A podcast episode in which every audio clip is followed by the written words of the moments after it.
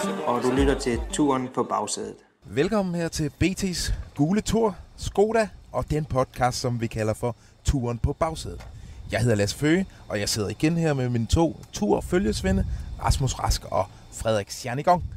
Og hvor sidder vi, drenge? Vi er stadig i Nice. Vi sidder under sådan en togbro, holder vi parkeret, og så er sådan en slags viadukt, hvor der er noget sådan ret klamt vand, der løber igennem. Så jeg har set et eller andet dødt dyr i kanten af... Der ligger også en sko dernede. Der ligger faktisk også en sko, ja. Det er et uhyggeligt område. Frederik, du har faktisk flere gange sådan instinktivt taget fat i hånden på mig, fordi du var lidt utryg. Jeg fornemt. Altså, fordi du har sådan en dejlig over... at vi i går talte om, at det var en skidt... Vi har ikke set det bedste af Nice. Det her er meget værre.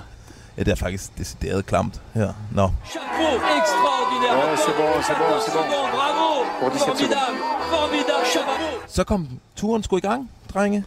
Og hvilken første etape vi fik efter flere dage i bane, sol og skyfri himmel her i Nice, så åbnede himlen sig, og vi fik sådan et rigtig Middelhavsskybrud til at starte turen i gang.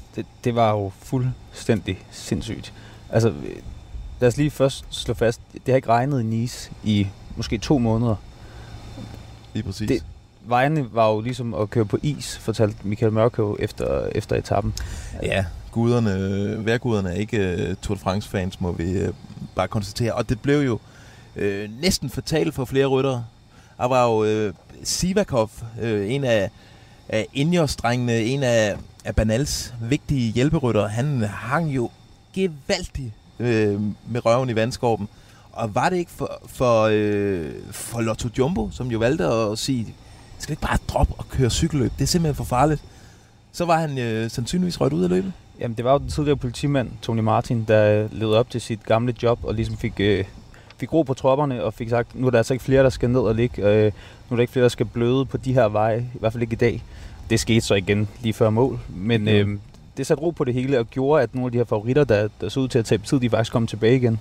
Vi havde også Julien Alaphilippe i Asvalden. Og Thibaut Pinot også. Var han også? De franske darlings var... Tror nemmere at sige, hvem der ikke var. Ja, det var danskerne. Ja, alle danskerne holdt sig, bortset lige fra Niklas Eg til allersidst 3 km fra mål. Jeg talte lige kort med ham efter etappen, hvor han sagde, at lige snart den der beslutning kom om, at de sidste 3 kilometer, de blev neutraliseret, så var der en foran ham, som bare smækkede bremsen i, og så røg de alle sammen... han stak ikke, hvem det var. Han fik ikke sagt, hvem det var, men... det finder vi ud af. Det finder vi sgu ud af. Lidt hård etape for de der debutanter i øvrigt. Altså både Nicolas C. første gang, Sivakov også første gang, han kører, de røg begge to ned. Sivakov nåede lige op og hente feltet, inden han så styrter igen. 2 gange ned. Der er bare at sige velkommen til turen til de 2 skønne herrer.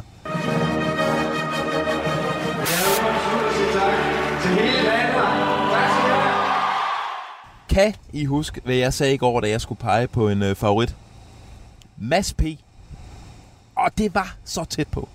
Han blev altså nummer 2, vores verdensmester. Ekstrabladets nye klummeskribent. Det så næsten ud, som om han faktisk kunne have vundet, hvis den var lidt længere, den sprint der. Han var totalt lukket inde og sneg sig lige ud på de døende meter af etappen. Havde vi haft 25 meter mere, så havde Mads P. altså været det gult lige nu. Og nu må han nøjes med hvid eller grøn, eller hvad de bliver enige om. Ja, fordi der var jo kæmpe kaos efter etappen. Hvorfor en trøje skulle han have? Ingen kunne blive enige om det. Vi må se, hvad han stiller op i morgen. Ja, det han har 3-4 trøjer at vælge imellem efterhånden. Tænk, hvis han havde vundet DM også. Ja. Det er en mand, der bare samler på trøjer. Kun til trøjer. Men han ender altså i hvidt. Ja, fordi han fører jo så ungdomskonkurrencen, ikke, som er den bedste unge rytter i løbet. Men han har så også den grønne til rådighed, fordi den tilhører Alexander Kristoff normalt, som så skal køre i gult i morgen. Så det er ligesom der, det der kaos opstod i. Men selv Trek var jo forvirret på deres Twitter-konto med første annoncering. Men kaos eller ej, det tager ikke noget fra den sindssyge præstation, det er. Altså, det er kun 2 uger siden, det for alvor gik op for os, hvor god Mads P. egentlig er som sprinter. Det giver ingen mening, at han kan gøre det her, synes jeg. Han slår Sagan, han slår... hvem er egentlig med tilbage? Bennett var tilbage også, til sidst. Sagan. Nizzolo var også blandt de der drenge der. Jeg synes, vi skal være de første til at komme med en opfordring til Mads P. Gå full out. Jamen, jeg tror da ikke også, de tænker det nu på Trek. Altså, ja, det tænker jeg også lige på. Når han viser de ben der. Jamen, de kan jo ikke køre for nogen anden nu. Nej, præcis. Det er svært at være i strømmen lige nu. Og har vi nogensinde haft en rigtig sprinter, dansk sprinter, som kunne gøre sig gældende i Tour de France? Jeg kan ikke komme i tanke om det. Nej, det var ikke mig. Altså den sidste sprinteragtige etape, det var jo Kort, der vandt den som dansker, men at kalde ham for en sprinter er måske også lige en tilsnigelse, tænker jeg. Ja, og det er jo fedt. Altså, vi har jo altid haft de her flade etaper og tænkt, det blev en spurtafslutning, hvor vi skal se en eller anden italiener eller nordmand kæmpe om det. Det er helt nyt det her. Vi endelig glæder os til de flade etaper. Kæmpestort. Det er surt. Men vi skal jo lige nævne, at vi fik en nordmand i går. Ja, det var det værste, der kunne ske. Jeg hader det. Jeg hader, når nordmænd har succes. Hvad? Skal vi ikke bare tige det ihjel? Jo, vi skal ikke snakke mere om det. Og løjet om doping. Som journalist er Tour de France jo altid kæmpe kaos. Men normalt kan vi jo stille os ved holdbusserne, og så kommer de jo drøsende ind. Nogle gange er de sure, nogle gange er de glade. Frederik, du har prøvet det før, ikke også? Så sætter de sig ind i holdbussen. Nogle gange kommer de aldrig ud. Ja, og nogle gange altså, kan du ikke tale med dem, du gerne vil tale med i virkeligheden. Så du går ind og i en pulje, som slet ikke ved, hvordan ender. Altså, du kan ende ud med noget helt sindssygt og rigtig mange, og sådan, og du kan også ende ud med en, der var sur og ikke rigtig gad at snakke. Lige præcis. Man ved aldrig, hvad man kommer hjem med, når man har været nede ved turbusserne. I år er det om muligt endnu mere kaotisk, fordi vi får ikke lov til at komme ind til turbussen. I stedet for skal vi stille os i sådan en lille bås, hvor der står Danmark på. Og så efter etappen skal vi skrive til pressecheferne fra de forskellige hold, hvem vi gerne vil have til at komme forbi. Det gjorde vi også i dag. Der kom ingen af dem, vi ønskede at komme nogensinde forbi. Det lykkedes os at få råbt Niklas Eg op. Og så skulle jeg... Der er jo kun én dansk journalist ad gangen, der må interviewe. Så jeg tog den hvide trøje på, stillede mig op, fik 3 meter fra Niklas Eg, fik råbt nogle spørgsmål. Og så fik jeg min boomstang hen i munden på ham. Og jeg havde jo ingen chance for rigtigt at høre, hvad han svarede. Men jeg fik noget i kassen. Og de andre danske medier var fedt. Må vi låne optagelsen? Ja, selvfølgelig, drenge. Sådan skal det ikke være. Alle regnede med mig. Og da jeg kom hjem, var der så noget som helst lyd på den båndoptagelse der? Selvfølgelig var der ikke det. Så... hvis I sidder og læser aviser og sådan noget i morgen og undrer jer over, der ikke er nogen som helst... At det er bare tomme sider. Nogen som helst citater fra nogle danske... Blanke spalter. Så er det min skyld. Men det er altså... Men du offrer dig, og hvis jeg skal have noget godt ud af, så du faktisk godt ud i den overtrækstrøje der, som medierne den skal have. Det har også været en travl dag. Måske skal vi også lige have lidt luft ind i den her bil nu. For lige det er fordi, det begyndte at regne så meget, men jeg prøver lige. Ja, lad os lige... Ja. Men generelt... Det er noget af et cirkus, vi er i gang i her i Nice. Altså, vi havde skrevet lidt om det her med, at altså, smittetallet eksploderer i Nice lige nu, og der er kæmpe fokus fra franske myndigheder osv. på, hvordan situationen går hernede. Så det, de har gjort, Tour de France, er jo at lave den her boble, hvor at, alle ryttere ligesom, i sikkerhed ikke kommer i kontakt med nogen. Og så er der spærret af, og det resulterer jo bare i, at folk så stiller sig ved afspærringen. Altså, der var sådan en lille hul i hegnet i dag, hvor rytterne de skulle starte. Og der stod der jo så bare 250 mennesker og kiggede ind igennem det her hul i hegnet. Ja. Og så, vi skulle selv gå igennem det her menneskebylder, og det var jo fuldstændig ligesom at gå over broen på Roskilde Festival. Altså, man kunne jo ikke undgå at blive hostet i hovedet nærmest af andre. Altså, det er som om, at man godt kan forstå... Det er ikke helt gennemtænkt. Nej, man skubber lidt bare på de der flaskehalse et andet sted hen. Ja, og altså, tænk, hvis smitten lige pludselig bryder løs i feltet, så stopper Tour de France lige pludselig. Præcis. Og det gør jo også et eller andet ved cykelløbet, det her med, at man ikke ved, om det var 7 etapper, eller om vi kommer helt til Paris. Så derfor, altså, vi får noget underligt, men også fedt cykelløb. Helt klart, og det er jo det, vi talte med Richard Port i går, og han fortalte det her med, at det var ligesom i Dauphiné, hvor det føles som om, man kører et endagsløb hver dag, fordi det kan være, at Christian Prudhomme troner frem på skærmen i aften og siger, det er slut, coronaen har smadret os, vi stopper. Den, der har den gule trøje, vinder. Lige nok. Det kan jo ikke være sådan, som Sky, som i dag hedder Ingers, tidligere gjort. Altså lad en eller anden nulbong have trøjen de første 14 dage, så de ikke behøver at arbejde, og så tager de den frem på kongeetappen. Præcis. Nu, det kan de ikke sætte. Altså, de skal bare have fat i den gule trøje. Det gør også bare løbet så mega intenst og hektisk fra start, og det er også derfor, tror jeg, at vi ser et styrt og så videre. Alle vil frem og sidde forrest, og... Ja, alle vil have en sejr fra start, og alle vil, altså, jeg synes turen er gået fra at være et cirkus til at være sådan et uforudsigeligt cirkus, eller hvad man skal sige. Altså, det er næsten sådan en dobbelt meta-ting, hvor du ved, du forventer et kaos, men hele kaoset er blevet endnu mere kaotisk på en eller anden måde. Jeg tror, vi får fedt cykelløb allerede i morgen, faktisk. Det er sådan noget cowboy-cykelløb. Ja, det var da en mega fed første etape. Men jeg tror i morgen, der er allerede favoritterne. Vi måske ser dem spille ud. Jeg vil lige sige, mens jeg stod, altså en lille observation fra mixzone, det var Quintana, da han kom i mål. Alle hans holdkammerater fra Arkea, de samledes omkring ham og krammede, og det virkede som om, at han havde vundet etapen. Jeg tror, de var så glade for, at de fik Quintana i mål hele skindet. Han var jo også, han styrtede faktisk også. Det gjorde han også. Quintana er en meget rad type generelt. Altså, nu var vi nede og interviewe Fuglsang i Monaco for en måned siden, og der mødte vi Quintana flere gange på de her små bjerge her omkring Nice. Og jeg snakkede faktisk med ham, motorpaceren, som kører med ham, som siger, at Quintana, han er så skræmt. Man skal hive ham ud af døren. Man skal køre hjem til ham på hotellet, hive ham ud af døren, tvinge ham ud på cyklen. Han tør ikke køre selv. Der er for mange biler, det er for farligt. Altså, jeg kan godt forstå, at de er glade for, at han slapper hele skindet igennem det her. Han er nok rimelig glad for det her corona noget. Der plejer jo gerne at stå en 20-30 colombianer uden foran hans bus med trommer og flag og sådan noget, og stå og synge hans navn. Han slipper i år.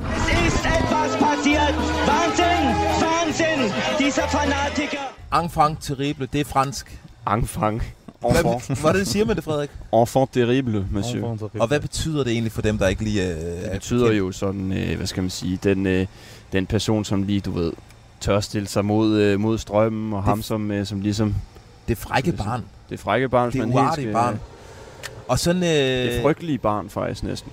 Og hvis den rolle skal deles ud til et hold i dagens felt, hvem skal du så være, Rasmus? Astana.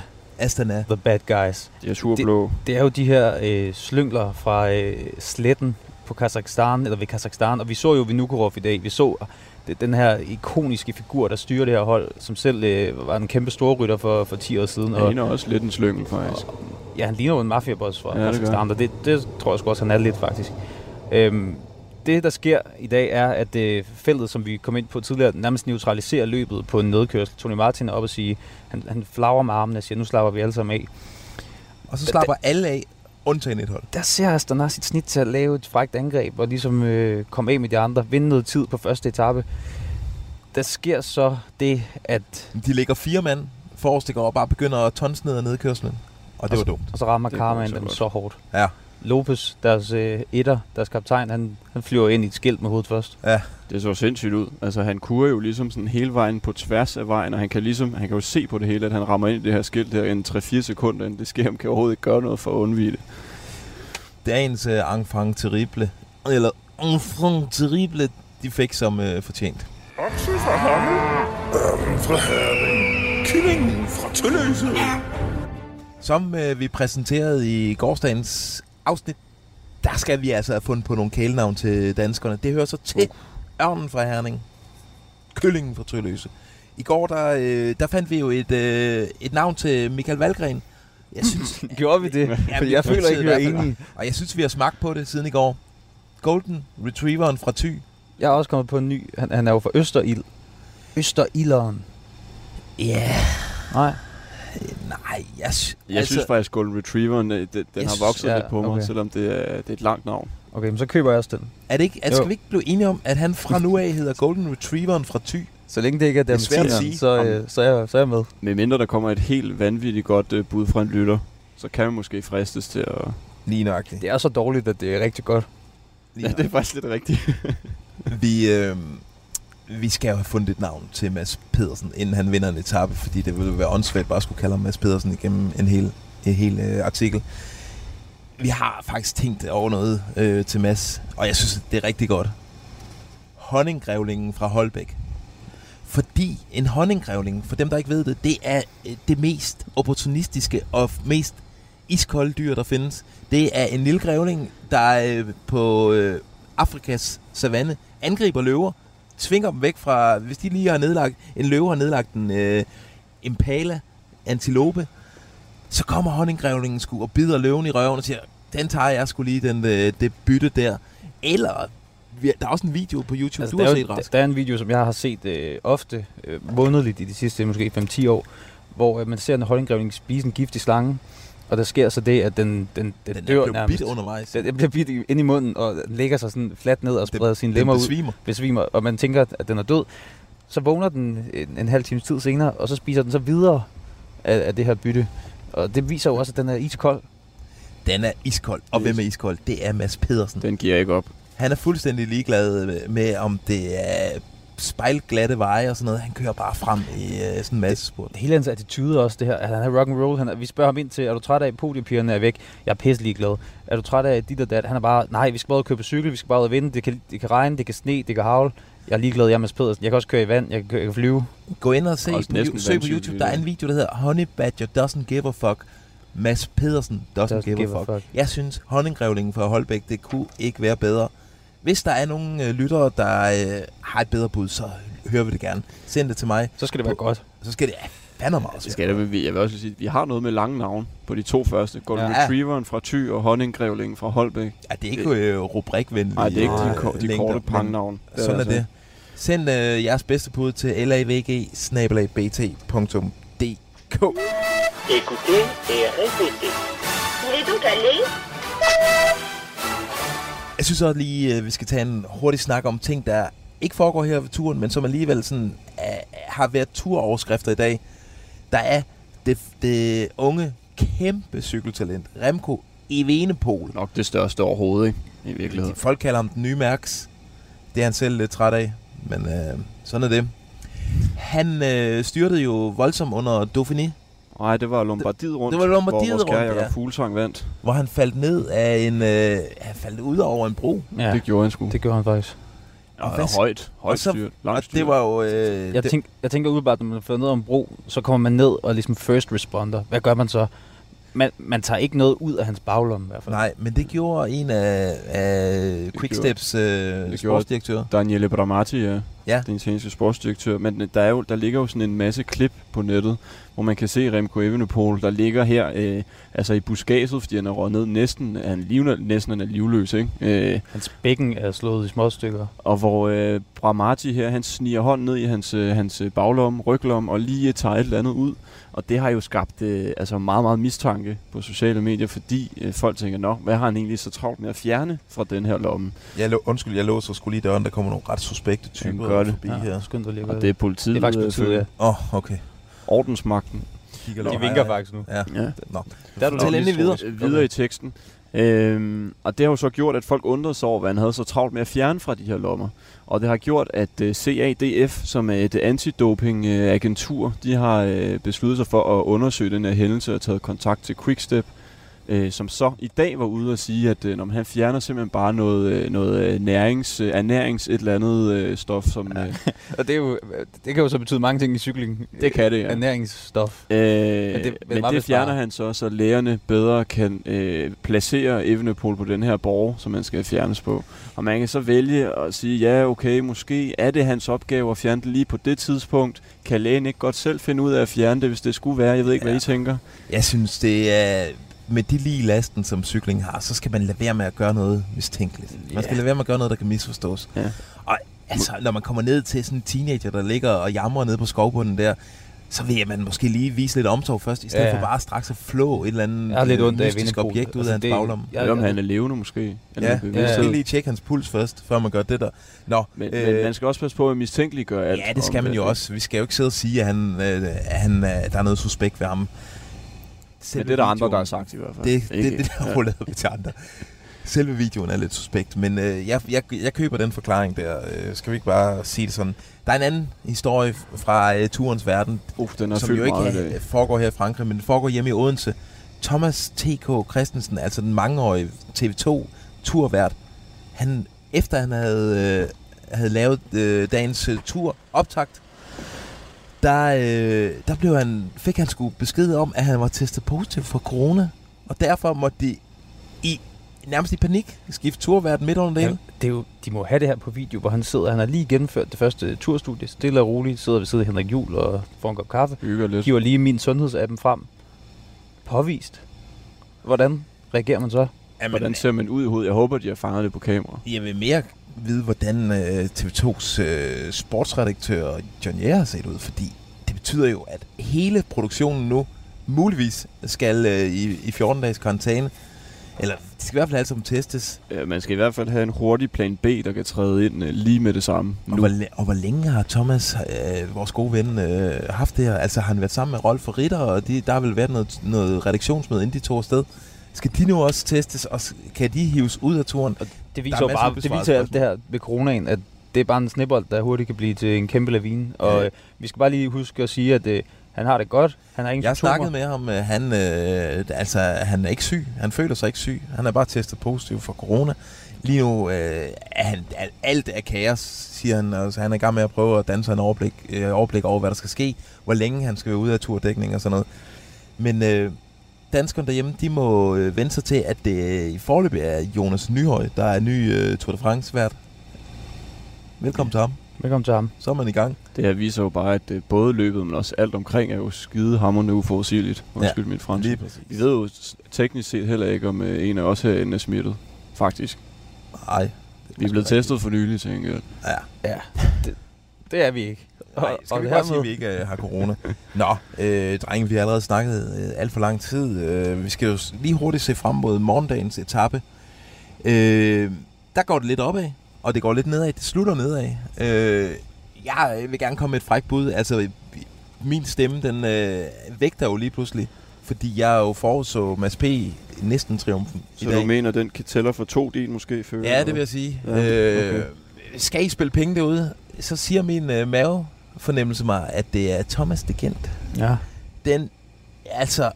Han elsker jo turen, og han skal jo i udbrud altid. Jeg er sikker på, at vi kommer til at se ham i morgen. Og Degenkolb er vist uden for tidsgrænsen i dag, og det kan også betyde, at han helt ude. Han får lov. Det lød det i hvert fald til. Jeg tror, Julien skulle diskutere, om han får lov, men uanset hvad, altså, det skal sgu nok være De Gennts dag i morgen, ikke? Du tror op på den? Ja, det kunne jeg godt gøre, men så tager jeg en dansker i morgen. Ja. Så tager jeg Østerilderen. Nej, Golden Retrieveren fra Thy. Ja, for han har selv peget på. Alle var optimistiske, da vi talte med ham i går. Og du synes, han så godt ud? Jeg synes, Valgren, han så uhyggeligt skarp ud. Ja. Han ser hurtigt ud nogensinde. Det lader til, at han lige har smidt de der kilo, som han bruger i forårsklassinger, men som han ikke kan bruge til så meget i bjergene omkring Nice. Ja. Jeg tror, vi får ham at se i sådan en rimelig offensiv rolle i morgen. Det er fedt. Lad os krydse fingre for, at det bliver endnu en dansk topdag. Endnu et kødben til Golden Retrieveren. Hvad med dig, Frederik? Hurtigt indspark herfra. John Degenkolb kører ikke i morgen. Det er officielt. Han kom i mål 17 minutter og 58 sekunder. Efter Alexander Kristoff i dag. Eller sådan en fantastisk tysker. For mit bed. Så han er ude. Sådan. Så er der frie hænder. Jamen, jeg bliver jo nødt til, at det skal ind med lidt fransk. Lidt fransk her, tænker jeg. Sådan lige umiddelbart. Starten på turen. Vi kører hernede i det sydfranske og så videre, så videre. Jeg smider Julien Alaphilippe i puljen. Okay. Han havde en lidt hård dag i dag. Styrtede også, men jeg tænker, at han bliver nødt til at vise sig i morgen. Han bliver nødt til at prøve på noget. Der er også mulighed for, hvis man gør det godt, få den gule førertrøje igen. Det havde han jo sidste år. Lang tid undervejs. Men Julien Alaphilippe smider jeg i vores lille turpulje her. Alle tiders. I morgen, der satser vi på at have nyt om det her ikoniske billede af Rolf Sørensen, der sidder i VIP-området ved Larsen og bliver klippet, mens han taler i sådan en kæmpe mobiltelefon. Hvis I ikke ved, hvad det er for et billede, jeg taler om, så gå ind på min Twitter-profil, Lars Føge, og der har jeg postet det. Og så få lige subscribet til vores podcast. Vi har lidt problemer med at få den ud, så endelig... Hvis man subscriber, så kommer det frem, i hvert fald i iTunes. Det er lettere at gøre, end at sige. Ja, subscribe. Ja. Lad være med at søge på den. Smid den gerne en lille anmeldelse, især hvis den er god. Og så er der bare tilbage at sige, vive la tour! Skal du sige noget på fransk, Frederik? Jeg kan sige bonne journée den her gang. Oh, tak.